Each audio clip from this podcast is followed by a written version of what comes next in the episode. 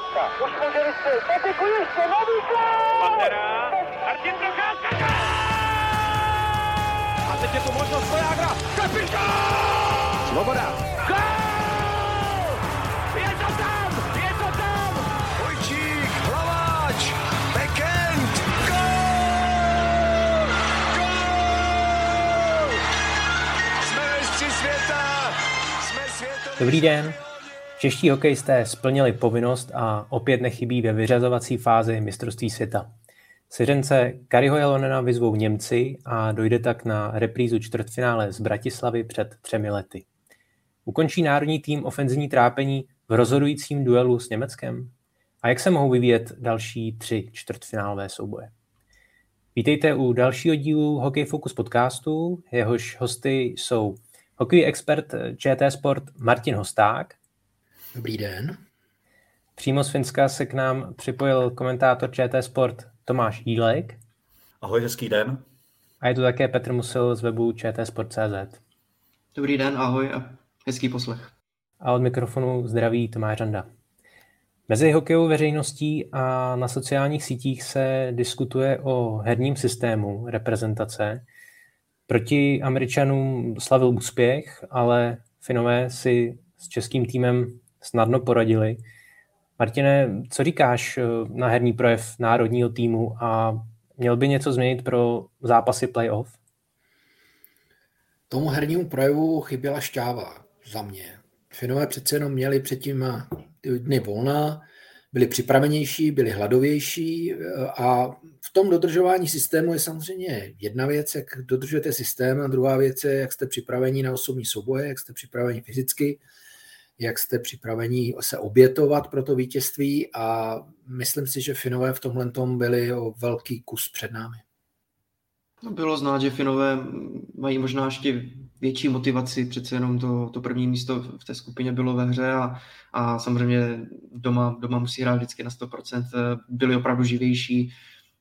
Čeští hráči vlastně říkali, že po tom, po tom utkání, že možná jim chyběla ta šťáva i tím, že měli v předchozím zápase těžkého soupeře, Američany, tam ten zápas nějakým způsobem zvládli díky skvělému Karlovi Vejmelkovi, ale tady já si moc těch vyložených šancí jako nepamatuju. Bylo tam i málo střel vyloženě z toho nebezpečného prostoru, z toho, z toho slotu a uh, myslím si, že do, do čtvrtfinále musí zabrat po všech, po všech stránkách a, a nechce to jenom se spolíhat na ten systém a na tu, řekněme, propracovanou obranu, ale trochu být i aktivnější v útočném pásmu, a protože já si myslím, že proti Němcům asi přece jen bychom měli být bráni za, za lehké favority nebo za, za větší favority, takže by to měl být trošku aktivnější přístup. My se tady celou základní skupinu jako v Tampere bavíme o tom, že vlastně když stavíte tým, tak si trenér zvolí nějaký systém a do něj si potom skládá jako do ty hráče a my tady máme, nebo asi nejenom tady, pocit, že spousta těch hráčů má trošku problém do toho systému jako zapadnout, no, že logicky nevyhovuje. Vemte si, proč třeba v pořád nemá ani pod Filip Hronek, který když byl dřív na mistrovství, tak byl jednou dokonce nejproduktivnější obránce celého mistrovství a najednou tady se ty přeslovky hrají jinak. Proč třeba Tomáš Hertl nemá víc bodů po tečích, po dorážkách v přesilovce, kdy to tam dostane tvrdě od obránce, to je přesce jeho práce i v San Jose proč vlastně asi nejkritizovanějším naším hráčem od začátku mistrovství je Jakub Vrána, který taky, vzpomeňte si, jak hrál třeba v Bratislavě 2019, kde jsme sice taky měli hráče jednoho eh, nahoře v bodování, tak jako tady, ale ten herní projev byl úplně jiný, takže já mám pořád jako dojem trošku, že je to takový boj mezi tím, co chce Kari Alonen hrát a tím, co ti hráči umí a jak jsou schopni třeba ten svůj styl trošku jako přizpůsobit tomu celkovému systému. No. Tam mám pocit, že to zatím dost v některých případech konkrétních hapruje a je pro mě fakt jako velkou záhadou třeba teď, jak nefungovaly přesilovky proti těm top týmům. Vemte si, že my od té povedené třetiny s Lotyšskem jsme za dalších 11 třetin dali dva koly v přesilovce, jeden pět na pět, jeden z trestného střílení a jeden do prázdné branky. Takže ta efektivita zakončení je jako tristní o té druhé třetiny s Lotyšskem, bohužel.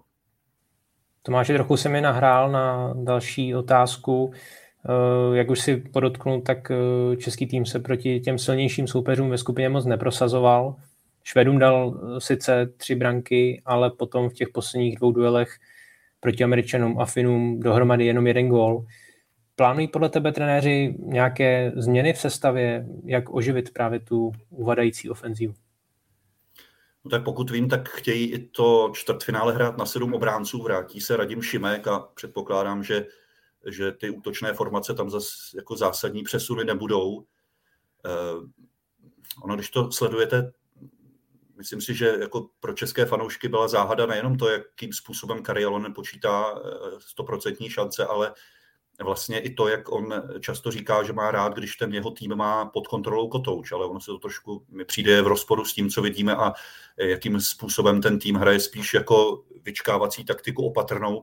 Já si nepamatuju, kdybychom naposledy, a jedno, že to byly Spojené státy americké, měli za první dvě třetiny na mistrovství světa proti jakémukoliv soupeři, jestli se nepletu, asi šest střel nebo dokonce pět střel na branku. Takže vidím tady zase takový jako rozpor mezi kontrolou kotouče a tím, že vlastně my v těch zápasech často i proti těm týmům, které bychom, kterým bychom měli my vnutit náš styl hry, vlastně tohle vůbec nepředváděli. Vemte si, jak vypadala druhá třetina s Norskem, kde i sami hráči pak říkali, že tolik ztrát kotouče na obou modrých čarách jako nepamatují. No. Takže já nevím, jaký máte pocit z toho vy ostatní, ale já mám dlouho si nepamatuju, že by na mistrovství světa náš tým celou základní skupinu vlastně hledal jakoby identitu ve smyslu, jestli všem hráčům vyhovuje a jestli je tam opravdu ta týmová disciplína toho, budeme hrát ten systém, jaký po nás chce trenér. No, mám pocit, že tohle je mistrovství, kde doufám, že to se prolomí zrovna zítra a fakt se to jako rozjede. No.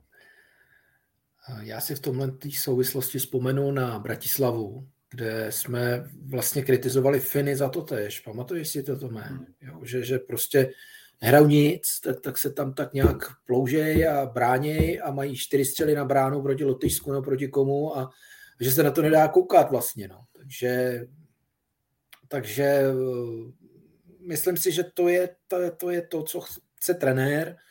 Je samozřejmě otázka, jak moc se s tím popasují hráči, jo, ale eh, nehledejme, nehledejme v tom eh, žádnou vědu, nehledejme v tom nic složitýho. Prostě trenér chce, aby takhle hráli. A když si vzpomeneš na ty Finy, tak my jsme, jako věřil bys, že vyhrajou titul mistra světa s tím, co nám předváděli. Jo, takže počkejme, no, třeba, třeba se to nějakým způsobem okotí a, a kluci do toho zapadnou, až budou vědět, že mají už na krku a že opravdu teď už ty Němce musí porazit.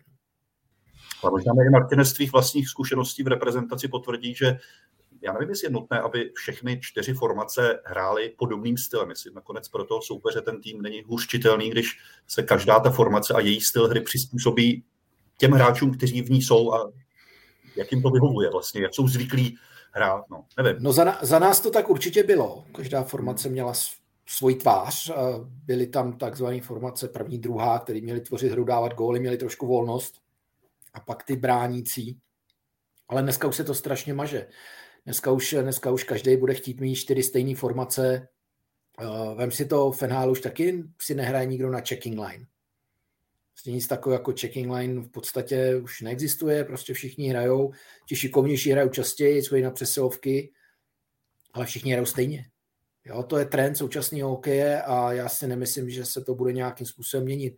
Uh, je pravda, že jako když se díváš na hru našeho týmu, tak tam je přesně to, co, to, co ty jsi teď zmínil první lajna hraje a ostatní se snaží nějakým způsobem zaškatulkovat do systému. Tak, tak to vnímám já.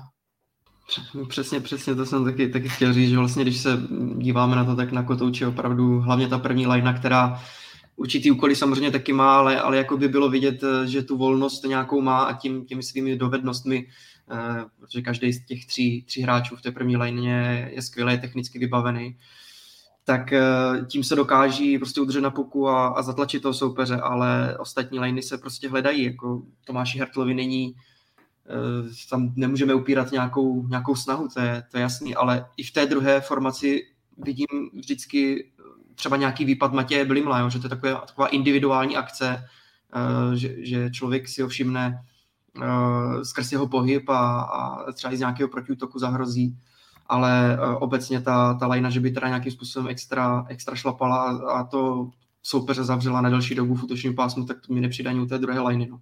A pak si tak uh, říkám samozřejmě, to jsou prostě spekulace, ale, ale už jsem taky přemýšlel nad tím, jestli třeba neskusit tu první lajnu jako rozdělit. No. Jestli třeba Červenka by, by vyšel zase k Blimlovi třeba by ta i, i druhá lajna by byla uh, potom kvalitnější v, v, na, na tom puku v, v útočném pásmu a měli bychom vlastně aspoň od dvou útočných formací uh, větší tlak na toho soupeře.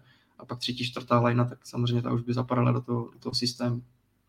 Nevím, jestli se to jako plánuje, on je to těžký rozdělovat lineu, která funguje výborně, ale, ale říkal jsem si, no, jestli to není náhodou taková trošku třeba kacířská myšlenka, ale si to prostě takhle neudělat. Ondřej Hnilica se ptá, jak vnímáte tedy ten fakt, že eh, český tým porazil v té skupině eh, spíše lehčí soupeře a univerzitní výběr USA a jednoznačně prohrál se Švédskem a Finskem. Martina. Tak asi bych to nenazýval úplně univerzitní výběr Spojených států. Nicméně američani na mistrovství světa nepatří těm nej, největším favoritům. Málo kdy se staví nějaké opravdu hvězdné mužstvo. No tak eh, jako zas na druhou stranu podívejme se na realitu českého hokeje. To, tohle to není výjimka na tomhle šampionátu, že bychom prohráli jasně se Švédskem, s Finskem a poráželi ty slabší soupeře. Já bych řekl, eh, ano, buďme rádi, že jsme všechny soupeře, kteří by měli být k poražení, porazili. A jasně, prohráli jsme jednoznačně se Švédskem, s Finskem. Se Švédy jsme odehráli dobrá utkání před turnajem, Švédové teď hodně posílili, takže už jsou zase o krok před námi. No tak uh, pojďme, pojďme tomu mužstvu dát ještě nějakou šanci a třeba se jich chopí ve čtvrtfinále, tam budeme favority, tam budeme proti Německu bychom měli uspět, bude se to, všichni to očekáváme, takže kluci to budou mít těžký, bude na ně zase ten psychický tlak, musíme je porazit. A navíc pán tady ještě nemá tak úplně pravdu, protože my jsme neporazili všechny slabší soupeře, že jsme prohráli s Rakouskem, tak jako mezi řečí jsme prohráli s Rakouskem, což teda jako beru jako velkou ostudu, ale okolnosti trošku vyplavaly na povrch, tam ta pohoda určitě chyběla. V té kritice směrem do ofenzivy se hodně uh, zmiňuje jméno Matěje Stránského. Tomáši, jaký je tvůj názor na jeho výkony, jak se ptá Radek Pileček? No, jako není to poprvé, no. Vemte si, že to je hráč, který eh, letos byl nejlepší střelec tak kvalitní soutěže, jako je švýcarská liga. Je to hráč, který dokázal ovládnout pořadí střelců i eh, v české extralize v loni, takže mm, je to jeden z těch hráčů, který to doká- nedokáže nikdy jako přenést i na ten mezinárodní hokej. No. Když jsme se tady bavili s Petrem Hubáčkem, tak on říkal, že má pocit, že určité jaksi pohybové nedostatky nebo ne úplně dokonalost toho Matěje se víc projeví na tom mezinárodním ledě, kde je všechno ve větší rychlosti, mnohem menší čas na rozhodnutí a tam se prostě ukáže, jak ten hráč je komplexní. No. Takže eh, tohle je určitě případ hráče a viděli jsme jich v minulosti u nás spoustu velkých hvězd extraligy, které se nikdy v reprezentaci pořádně jako neuchytili, kde možná ten mezinárodní hokej víc odhaluje to, že mají ti hráči logicky nějakou slabinu, že je to třeba dobrý střelec, ale do těch pozic se tady ani moc jako nedostává, takže nevím, jestli je to zase u něj i otázka toho, že se samozřejmě ten systém reprezentace asi výrazně změnil pod novým trenérem, ale já jsem u něj viděl podobný problém už v minulosti, no, kdy s obrovským očekáváním jako nejlepší střelec extraligy jel třeba na turné Evropského hokejové tura. Najednou jste měli pocit, že jako sledujete úplně jiného hráče. No. No, Matěj Stránský, bohužel i pohledem statistik, když se tak dívám, tak jenom pět střel, což je za, za celých jako sedm zápasů, což je stejně střelek třeba bránce David Skleníčka. Ten prostor ve hře už taky není úplně extra, když se na to dívám, tak kolem nějakých 11 minut. A pamatuju si, oh, no trošku mi ty zápasy splývají, ale v jednom zápase ho Krejčí vybídl do, do jasné, jasné šance v přesilovce v jednom z těch prvních zápasů, možná proti Švédsku, a nedal, tak záleží si už to i on sám nemá trošku v hlavě, no, protože takovýhle, jak si zmínil, Tomáš je střelec, ale, ale ani tohle nepotvrzuje na té mezinárodní úrovni, když prostě byl v 100% šanci, tak, tak nedal, no, takže bohužel. Já si tak jako úplně nemyslím, že by měl se sám cítit v roli střelce v tomhle manšaftu, v kterém je. On musí přijmout trošku jinou roli. A uh, zatím, zatím ji tam nevidím, v tomhle tom máte pravdu, že, že není vidět a já bych od něj očekával ani ne možná tolik střel gólů, ale očekával bych od něj důraznou hru, očekával bych vyhrávání osobních soubojů, přetlačování se před oběma brankami, prostě být cítit na ledě. A to, to není. A to si myslím, že je v jeho schopnostech, ať už se bavíme o mezinárodním hokeji nebo, nebo lize. Takže já tady nehledám jako v něm střelce, ale já hledám platnou osobnost týmu, který bude platný něčím jiným. To znamená, bude tam věšet soupeře po mantinelech. Eh, my nemáme za stolik těch, jak se to říká, power forwardů, to znamená těch útočníků, kteří by dokázali někoho trefit, přetlačit. Vemte si to jako silní a vysocí jsou obránci, ať už to jsou švedové, finové nebo kanaděni, tak, tak s nima prostě musí tam nějaký rambousek prostě občas jako aspoň hnout, když už netřísknout. Jo? A to, to bych čekal od Stránského. Jak vlastně vnímáte pozici Michala Špačka, který je, řekněme, na hraně sestavy, často nastupuje jako 13. útočník? No, já bych řekl podobně jako Matěje Stránského, teď je nechci srovnávat hokejově, ne, nejenom proto, že jako loni spolu hráli v Třinci a pomohli vyhrát titul, ale máte tam prostě hráče, kteří nejsou jako z klubu zvyklí hrát třetí, čtvrtou formaci, no, prostě jejich přednosti jsou jinde a tady se musí jak říkal Martin, přizpůsobit trošku jinému stylu hry. No. Takže je to otázka, že si trenér vybere hráče a, a buď to věří, že tu novou roli přijmou, nebo prostě bude problém v tom, že se, se s tou rolí nesrovnají, no, že je to něco jiného, než na co jsou zvyklí eh, z klubu. No. Tam hrajou první, druhou lineu, chodí na přesilovky, mají mnohem vyšší ice time, dostanou se logicky do více šancí, více střel. No, mám, mám pocit, že mu to taky úplně nevyhovuje. Na pozici 13. útočníka teď hrál nějaké zápasy a proti Finům, že by byl nějakým způsobem extra výrazný, to se říct taky nedá. Je to, jak říká Tomáš, no přesně hráč, který potřeboval být víc na puku, eh, víc v centru dění a takhle hrát eh, třetí, čtvrtou formaci. A vlastně to není úplně asi náhoda, nechci úplně srovnávat ty šampionáty, ale minulý šampionát, pokud se nepletu, tak taky vlastně pro utkání čtvrtfinále s Finskem tak vůbec nenastoupil, byl mimo sestavu a v závěru té skupiny taky tam tak trochu paběrkoval, no. takže takový smutný možná trošku příběh Michala Špačka, přitom když ho vidíme v zápasech Eurohockey Tour na českých hrách ve Švédsku, tak vymyslí opravdu skvělé věci. Ale tohle nemusí být smutný příběh. Jo? To, to, to, tohle je přesně o tom, jak ten hráč se k tomu postaví a jakým způsobem využije ten prostor na ledě. Tam, tam jako dobře, my se tady bavíme, že hraje ve třetí, čtvrtý formaci, občas hraje, občas nehraje, ale nějaký prostor tam je a jestliže jsem tvořivý hráč, tak ten puk musím chtít. Musím se nabízet a musím chtít s tím pukem něco udělat. A toto to je třeba věc, která tam chybí. Samozřejmě taková ta ruční brzda, jestli udělám chybu, tak půjdu na tribunu, to tam, to tam je, to, to je logický, ale, ale na druhou stranu on, on musí chtít tvořit, on musí chtít půk, on musí chtít hrát. K těm pozitivům patří určitě eh, brankář Karel Vejmelka, který se vypracoval v českou jedničku na šampionátu. Utkání proti Švédům byl sice střídaný, ale postupně se jeho výkon zvedal. Petře, máme opět stabilního brankáře pro čtvrtfinále, na kterého je spolehnutí? Myslím si, že ano, přál bych mu to, aby, aby ty playoff zápasy uh, odchytal v dobré formě a už to ukázali v té základní skupině.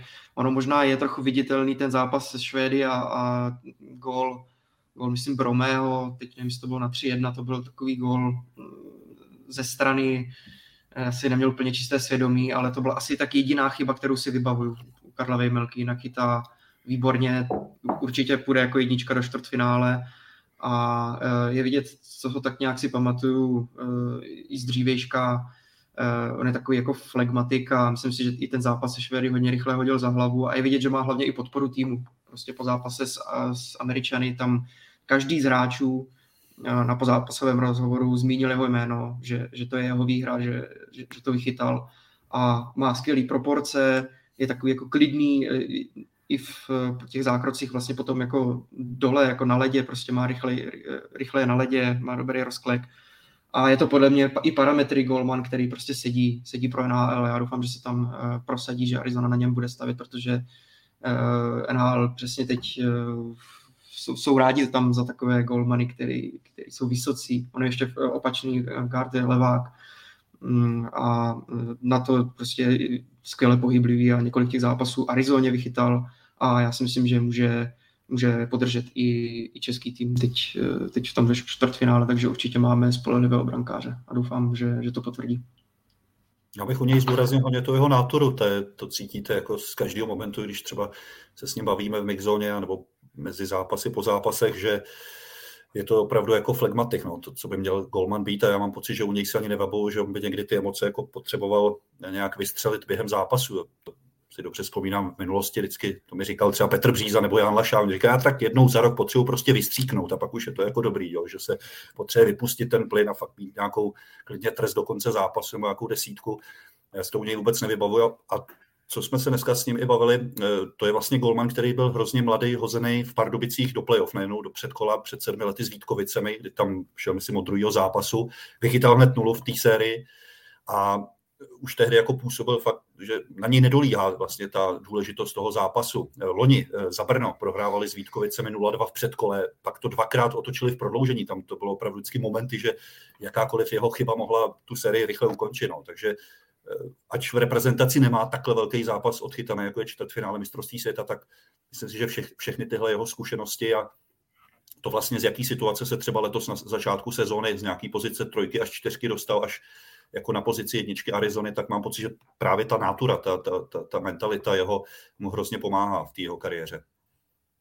Reprezentační kouč eh, Kari Alonen zatím eh, po žádném zutkání nebyl vyloženě kritický směrem k týmu. Tomáši, hodnotíš eh, to jeho vystupování směrem k médiím jako určitý druh i taktiky? já mám pocit, že jako není potřeba, aby trenér eh, speciálně národního týmu jako během zápasů základní skupiny nějak moc eh, dával najevo, eh, jestli je s tím výkonem spokojen po zápase nebo ne. Tam, myslím, ta diplomacie hraje velkou roli i v tom, jak tomu týmu buduje nějak sebevědomí dál, jako, jako připravuje na ten klíčový zápas. Mám z něj jako dojem, že on cítí, že kdyby on jako předváděl nějaký moc velký jako výlevy, že by to nemuselo tomu týmu zase jako úplně pomoct. No. Takže mám z něj dojem, že přesně cítí, jako co ten tým potřebuje, eh, ač může na první pohled vypadat velmi rozdílně, tak eh, si myslím, že s finským trenérem nároďáku domácího ho nepojí jenom to příjmení, takže jak ho sleduju jako i třeba v tom, v tom kontaktu s médií a tím, jak se snaží jako ten tým prezentovat na venech, tak uh, mám pocit, že jako má nějakou svoji strategii, který věří a uh, pro mě třeba bylo hrozně důležité to, že hned po tom zápase se Švédskem, on okamžitě po tom zápase řekl, už když jsme Karla Vejmelku stahovali ze hry, tak jsem věděl, že ho tam stejně další zápas dám. Takže on třeba cítil z tohohle pohledu, jak je důležitý ty jednice dát najevo, to se nic neděje, prostě za tebou stojíme a budeš jako chytat dál, jsi jasná jednička. No. Že asi cítil, že Karel chce tohle vědomí mít, tuhle jistotu, nebo tenhle pocit, že opravdu, když už neudělá nějakou další velkou minelu, že tam prostě bude až do konce turnaje. No, on si je moc dobře vědomý, že všechno, co se objeví v médiích, všechno, co se kde objeví, tak se ten tým dozví a dozví se to velice rychle. Že? Takže uh, on musí mluvit eh, k médiím možná trošku jinak, než potom mluví v kabině, nebo než předtím mluvil v kabině, kde může přijít kritika, kde může přijít korekce nějakých věcí, ale navenek on se týmu extrémně zastává. Je to vidět i v těch uh, klíčových situacích, nebo v těch krizových situacích, když jsme tam měli ty fauly, že jo, fauly na hlavu tak je vidět, jak prostě stojí za tím týmem a ten tým ví, že on za nima bude pořád stát. Že to nebude tak, že když se prohraje, tak, tak prostě najednou tamhle ten hrá blbě a tamhle ten.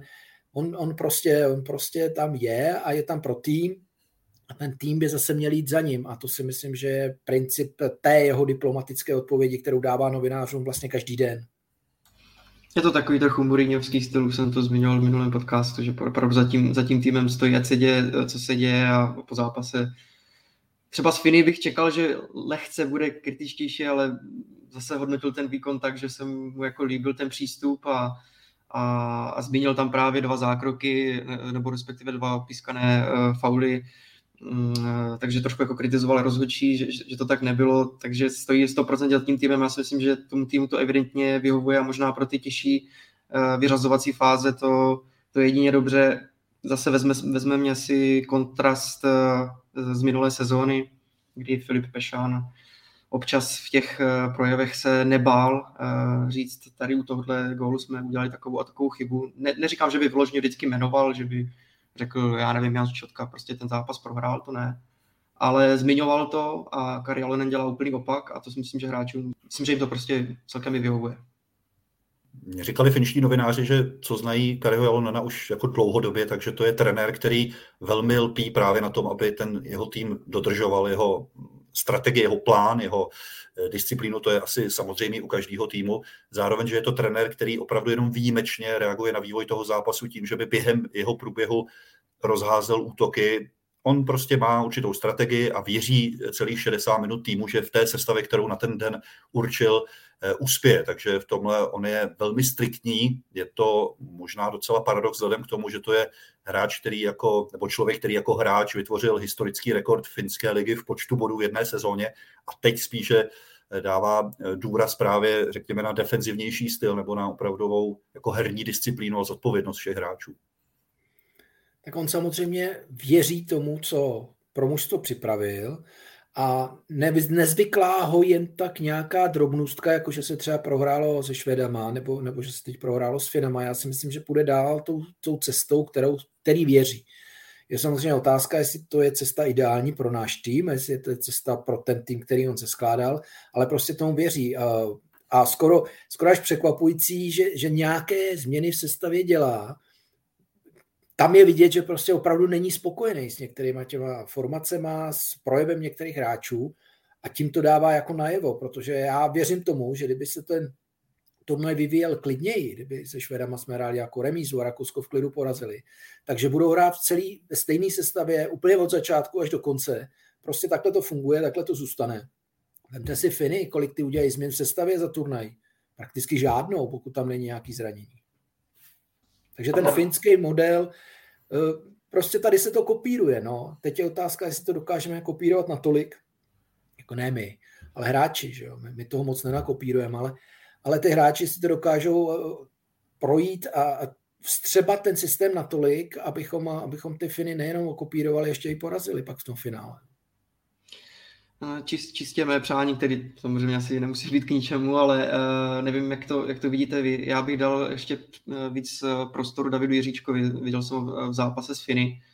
A když už takového talentovaného obránce bereme na mistrovství, tak upřímně, když jsem se podíval na výkony některých jako jiných obránců, co jsou, co jsou v té základní šestce, dal bych mu trochu víc prostoru. Myslím si, že zápas s Finy tam možná nějaké dobré nedostatky byly, ale eh, když jsme se bavili o té ofenzivě, tak mně přijde, že i ta podpora od těch obránců není úplně taková, jak na předchozích šampionátech. Eh, Filipu Vronkovi se úplně nedaří eh, a David Říček je jeden z těch ofenzivnějších obránců. Já si myslím, že by tomu taky nějakým způsobem přispěl, tak to je jenom takový mý soukromý jako přání zapojit ho trochu víc do hry a, a by to byla jedna z těch eh, mála změn, kterou teda Kari Jalonen eh, dělá, protože mi se v utkání s Finy prostě líbil, podpořil ten útok a taky nechci to srovnat ze Slováky, ale prostě mm, mají tam taky nějaké mladé hráče, dají jim příležitost a já bych tohle rád viděl i u českého týmu.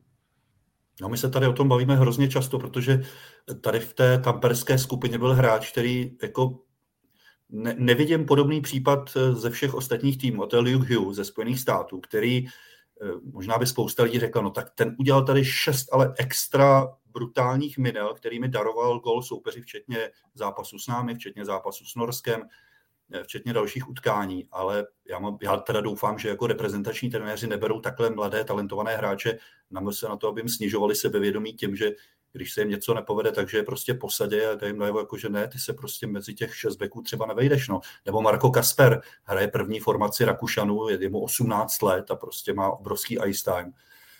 Jako, mám pocit, že když už takhle mladého hráče beru na mistrovství, tak nejenom proto, aby si to tam jako odtrénoval no, s tím týmem, nevím.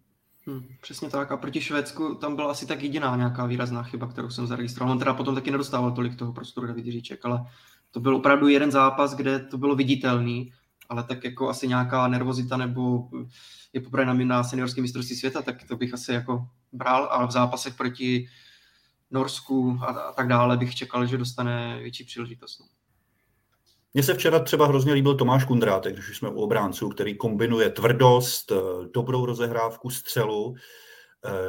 My jsme hrozně rozebírali útočníky, ale já mám pocit, že jestli tady obecně něčem zaostáváme třeba za Švedy a Finy, které jsem tady viděl hodně v Tampere, tak je to ta kompaktnost, všestranost eh, obránců, jako té skupiny beků. Jo. To, to, co mají Finové, to je prostě neuvěřitelný, posadí Vileho boku, přijde tam jiný a vy to na té hře skoro nepoznáte. To je obrovská síla, mám pocit, že už ten respekt, který z nich mají soupeři jenom proto, že tři zápasy v řadě nedostali gól, ten je obrovský a to samý u Švédu, jako tam mám pocit, že se jich ani moc nedotklo, to, že má nějaký zdravotní problémy.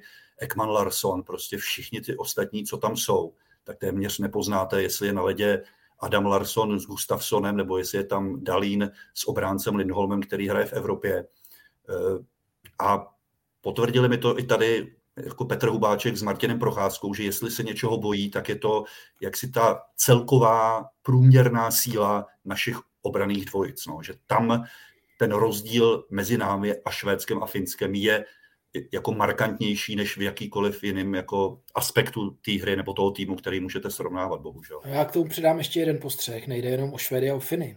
Hmm. Ono dneska už jde i o Němce a Švýcary. Když se díváte třeba, jak hraje Moritz Eider, tak to je prostě back, který dokáže tvořit hru v útoku, možná občas nějakou minulou předvede, ale prostě jeho, jeho ten plný let, jako to, to Filip Hronek, jestli ho má přehrát v Detroitu, tak eh, to bude mít těžkou práci a tohle to bych právě od Filipa čekal, že, že ho bude taky plný let, že prostě bude všude a, bude tvořit, jasný, patří k tomu chyby, já mám trošku, já mám trošku dojem, jako by eh, Filipovi někdo dal takový ten, takový ten brzdící pás, jak se, jak se s ním trénují sprinty, aby to nepřeháněl a on je teď přibržděný až, až příliš. No, ale, ale když se bavíme o těch obráncích, tak eh, skutečně podpora útoku to je alfa omega. Jo. Prostě my tady vidíme dvojici obránců, jak eh, ujíždí dva na jednoho, a to je v kde jakým zápase. Jo. To dělají Kanaděni Eh, ale dělají to už i Němci a dělají to Švýcaři.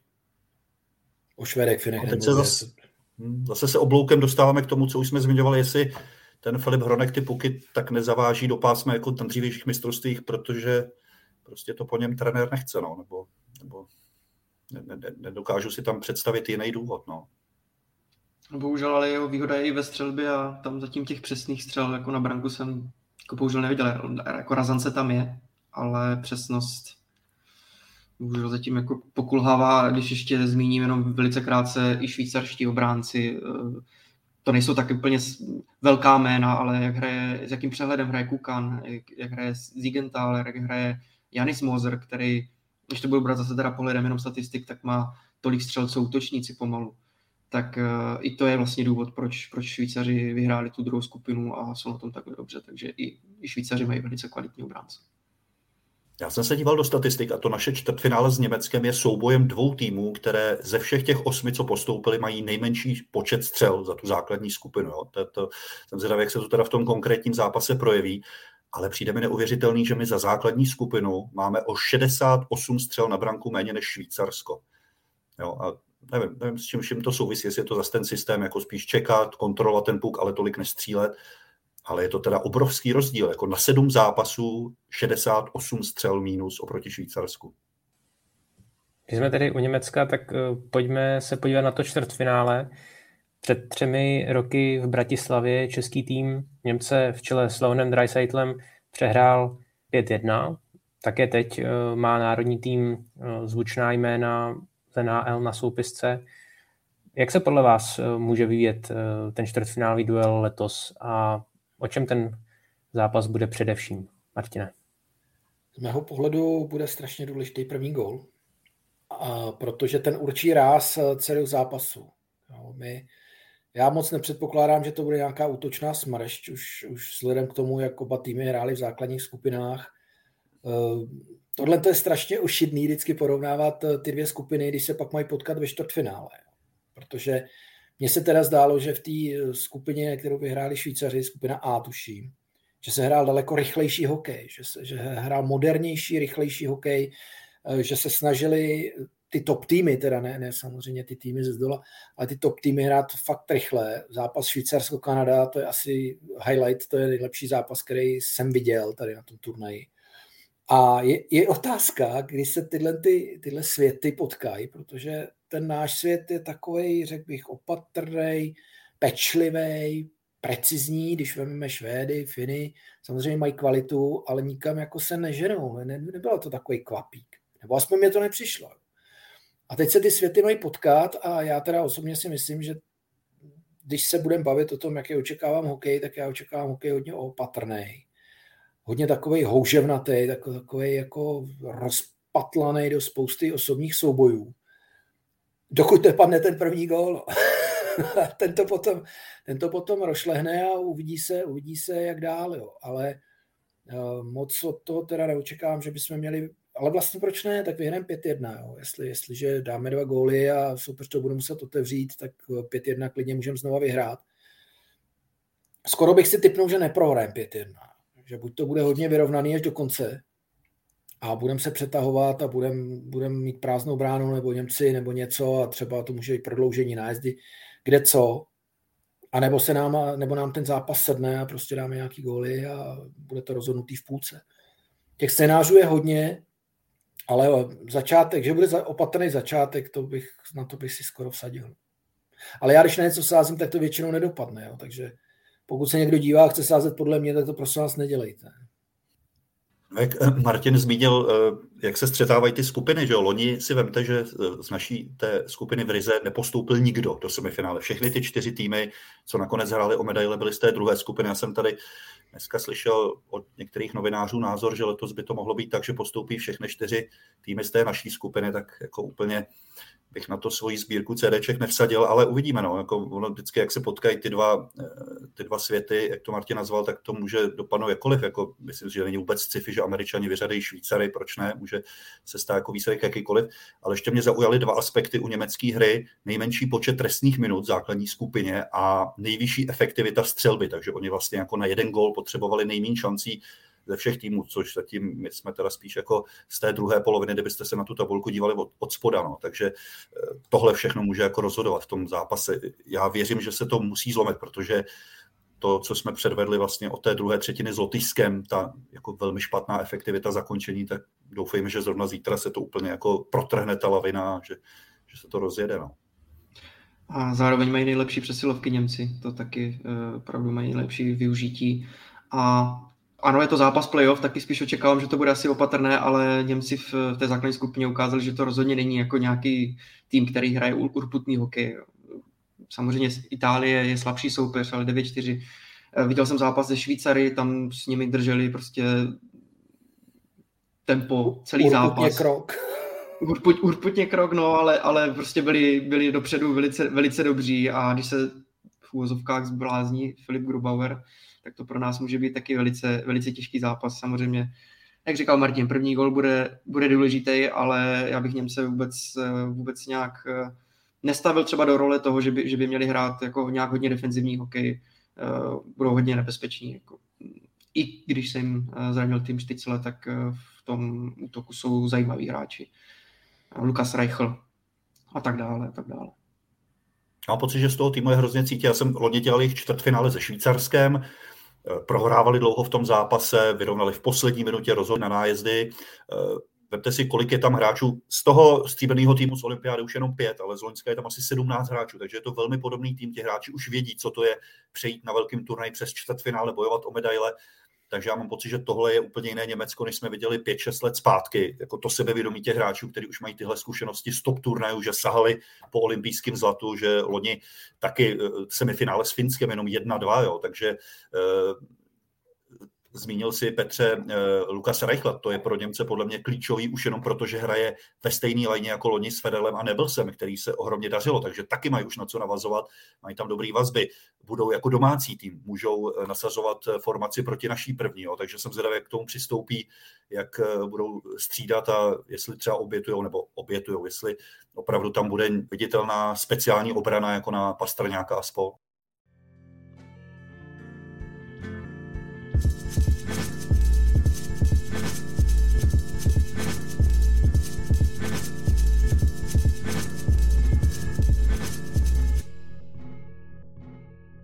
Pojďme se tedy na závěr ještě podívat na další čtvrtfinálové dvojce. Souběžně s českým duelem se bude odehrávat souboj dvou aspirantů na celkové prvenství, když Kanada vyzve Švédsko. Martine, jak se vyvíjel herně i z hlediska kádru tým tří korunek v základní skupině a dá se vůbec v tomto souboji najít eh, mírný favorit? Za mě je favorit Švédsko tak jak dokázali se skonzolidovat během té základní skupiny, protože začínali s 15 hráči v poli. i vzhledem k tomu, oni, oni čekali na vývoj sérii v NHL, a oni čekali, až konečně jim skončí playoff, playoff doma ve švédské lize, protože v sedmé finále se hrálo, tuším, dva dny před startem šampionátu. Takže to vůbec Johan Garpenlev neměl jednoduché.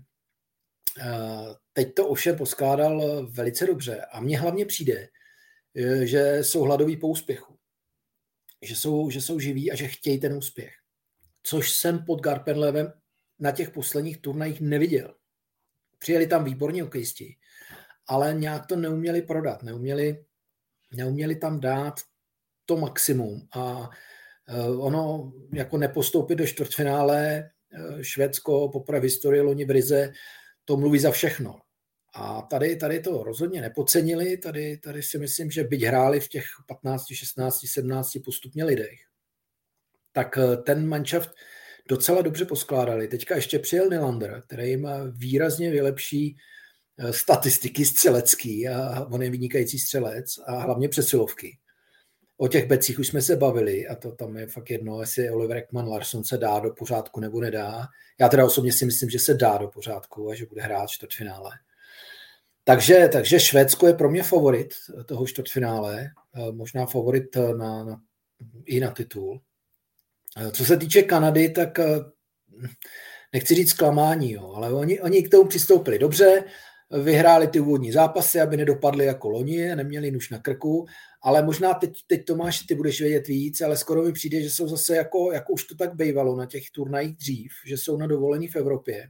Tam jim mávají slečny, přítelkyně, manželky a nevím, jak, jak se pohybují po bárech nebo tak Helsinkách, jestli jste je někde nepotkali, ale skoro mi přijde, že, že to není náhoda, že hrajou takhle. Jo. Protože v těch posledních zápasech se tam ploužili tak trošku jak má tohy dobře, tak nastříleli, co to bylo, Francii teďka, ten poslední zápas. Dobrý, ale tak to se nedá tak úplně docela počítat, jo. Ale, ale prostě je otázka, jestli na to čtvrtfinále se dají dokupy a, a trošku se jako vyhecujou a nevím, přijde mi, že jsou na výletě v Evropě a že si to strašně užívají a ten hokej už tak jako podstatný není, no. ale oni, s nimi je to těžký, jo. oni si pak dají dva dny volno Eh, trošku se srovnají, začnou hrát to, co mají, protože už teďka jako musí, no a zase vyhrajou titul. Jo. To jako loni, to, to, bylo, to, to, to bylo strašný. Jo. Přijel Manžapány a najednou to byl úplně jiný manšaft. Asi jim řekl chlapci jako Riga pěkný, holky pěkný, ale pojďte hrát OK, protože kvůli tomu jsme sem přijeli. Takže já nevím, jo, jako těžko, těžko, tu Kanadu, těžko tu Kanadu soudit, protože hokejisti to jsou a když budou hrát naplno a prostě se do toho pustí, jako kdyby, jako kdyby makali v NHL, tak tady můžou porazit každýho. Martine, tvoji teorii nemohu potvrdit, protože my tady po barech nechodíme, takže se nemůžeme vlastně s Kanaděmi ani potkat. Vy, vy se daleko lépe soustředíte na svůj výkon. Jenom hala, hotel a tak zpátky. Ale eh, já si vzpomínám, loni jsem komentoval i to čtvrtfinále jejich s Ruskem. To byl obrovský šok, že oni najednou po té strašné skupině Rusko vyřadili ve čtvrtfinále. Mám pocit, že letos by to byla ještě větší senzace, protože jak tady vidím Švédy, tak mně přijdou velmi kompaktní a co u nich obdivuju, jak vlastně eh, přijde během turnaje nový hráč a vy to vlastně nepoznáte. On zapadne do jedné z formací a hraje skvěle.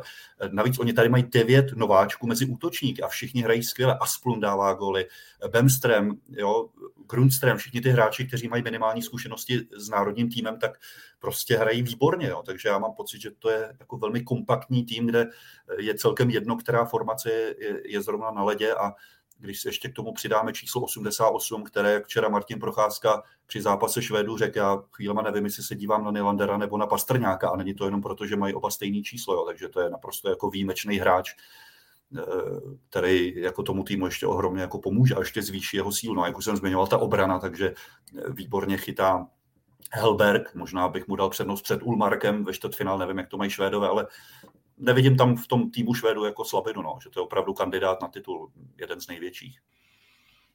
No takhle prvotně bych asi taky typoval spíš Švédy, ale typovat zase proti Kanadě, to je tak, aby se člověk opravdu spálil. A když jsem viděl ty, ty zápasy některé uh, od Kanady, tak uh, třeba ten zápas s Dánskem, to si prostě ztratili vyloženě sami, že dělali jako s propnutím blbiny. To jako v přesilovce šel Eh, Barzel eh, při zavezení puku, tak šel do dvou hráčů na středu hřiště. Eh, pak nedisciplinoval z Komtoa, že dostal to foul loktem, 5 plus do konce, myslím. a tak nevím, jaký je jejich přístup jako po barech ve Finsku, ale zatím na tom ledě to spíš bylo tak, že, že si ty zápasy, které jako nezvládli, tak, tak si tak nějak jako prohráli sami svou nějakou lehkomysl, lehkomyslností. Já si myslím, že přijde playoff, tak zase zapnou a já doufám, že to bude ozdoba turné, tady tenhle zápas, uh, že to třeba ještě nebo aspoň vyrovná ten zápas ze Švýcary, ale um, já jako nepodcenil bych vůbec Kanadu. Uh, to se ani nedá, to se ani nedá podceňovat, protože minulý rok se, jsme, jsme nějakým způsobem podcenili na základě opravdu těch výsledků a výkonů, co měli v základní skupině, vlastně i po právu. No a jak to potom dopadlo, pak i ty strojové finy ve finále udolali. Jinak tomuhle duelu Martin mi asi z vlastní zkušenosti potvrdí, že si nezbývá než přát, aby to bylo trošku zajímavější zápas než čtvrtfinále těchto soupeřů v Pekingu letos. Mluvili jste už o Švýcarech, eh, ti se střetnou se Spojenými státy.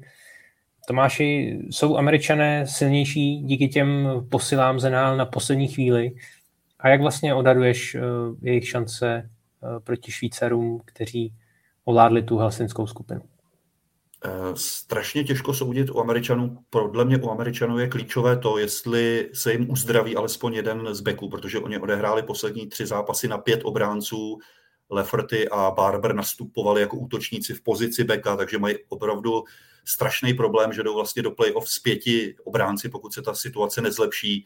Měl hroznou smulu John Merrill, který přijel a hned při druhém střídání v nějaké rýze si tam otočil kotník nebo koleno a vlastně tím pro něj se obávám možná turnaj skončil. Eh, takže samozřejmě mají tam hráče, který eh, v NHL měl nejvyšší ice time ze všech hráčů, se Jones, takže pro ně není problém si tam střihnout 35 minut, jak už tady jednou předved ale myslím že by to mohl být pro ně problém, jako jestli by to čtvrtfinále zvládli a potom dál pokračovat jenom na pět obránců. A co mě zajímá hrozně u Švýcarů, když si zase vzpomenu na to jejich loňské čtvrtfinále, já vím, že hokejisti nebo sportovci říkají, my se dozadu nedíváme, ale vemte si, že tohle je tým, který dvě mistrovství po sobě přišel o postup do semifinále v posledních sekundách. V Košicích to bylo úplně šílené, tam jim Kanaďané vyrovnali v poslední sekundě a loni Leon Gavanke asi čas 59-20, takže oni dva roky po sobě nebo dvě mistrovství po sobě byli kousíček od semifinále a nezvládli to. A já si, proč o tom mluvím? Já si vzpomínám, že loni vedli nad Německem ve, čtvrtfinále 2-0 a najednou ten tým přestal hrát to, co do té doby. Začali se jim klepat tu ruce a říkali si, nevím, no asi si to neříkali, ale měli prostě v hlavě, jak to rok předtím neuvěřitelně jako smolně ztratili a stalo se jim to znova a potom nezvládli nájezdy. Takže i tým, který všechno vyhrál, tak se vám někdy může stát, že pak v tom čtvrtfinále se dostane do krizové situace a najednou těm hráčům se opravdu začnou klepat ruce a není to ten tým, který jste viděli celou základní skupinu. Takže může být jak ten pozitivní efekt, že Kanada najednou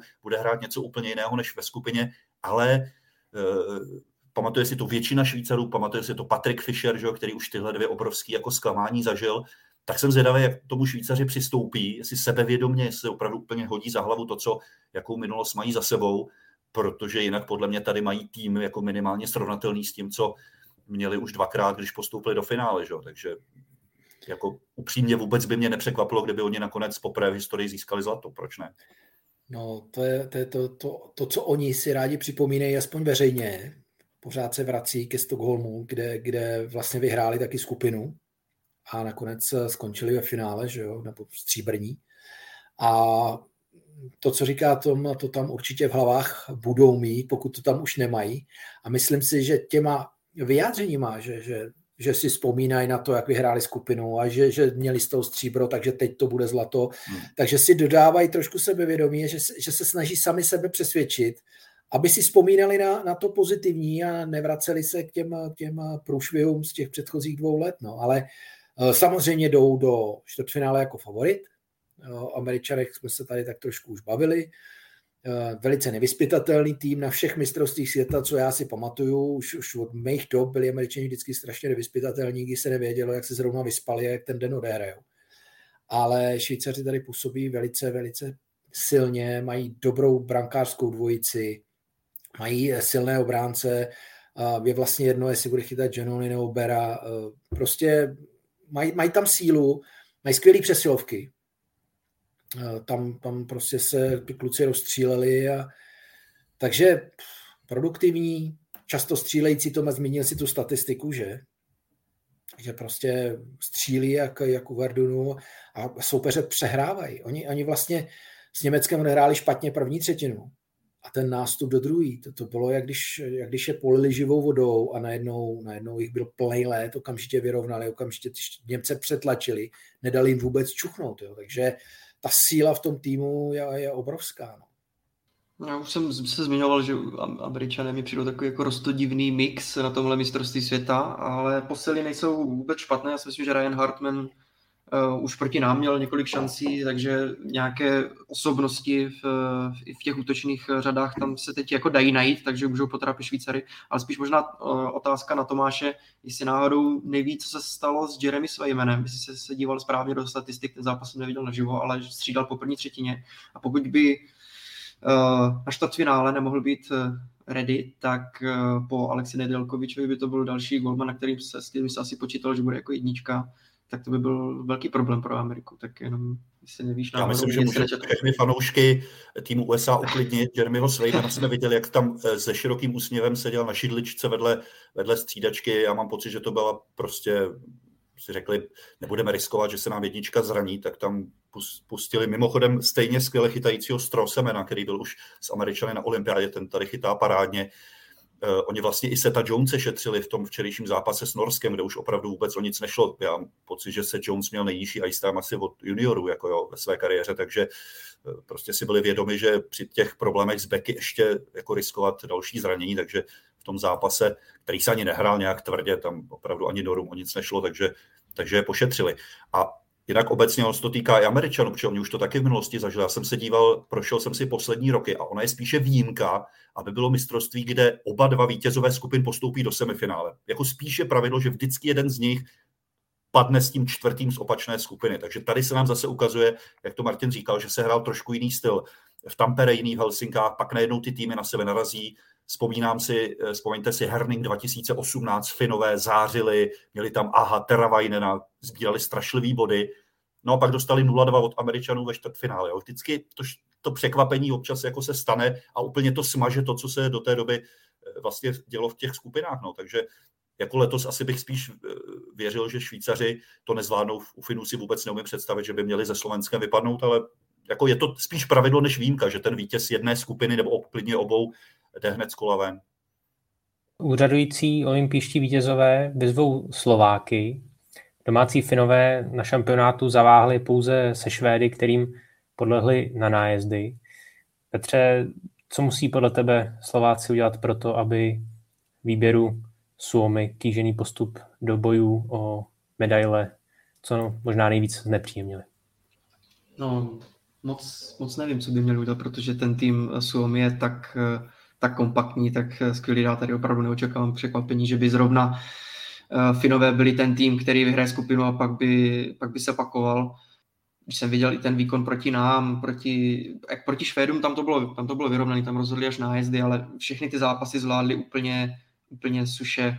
A co teda opravdu pět, pět zápasů odchytal Jussi Olkinora a mít 99% úspěšnost, to jsem teda dlouho nikdy neviděl, nikdy neviděl snad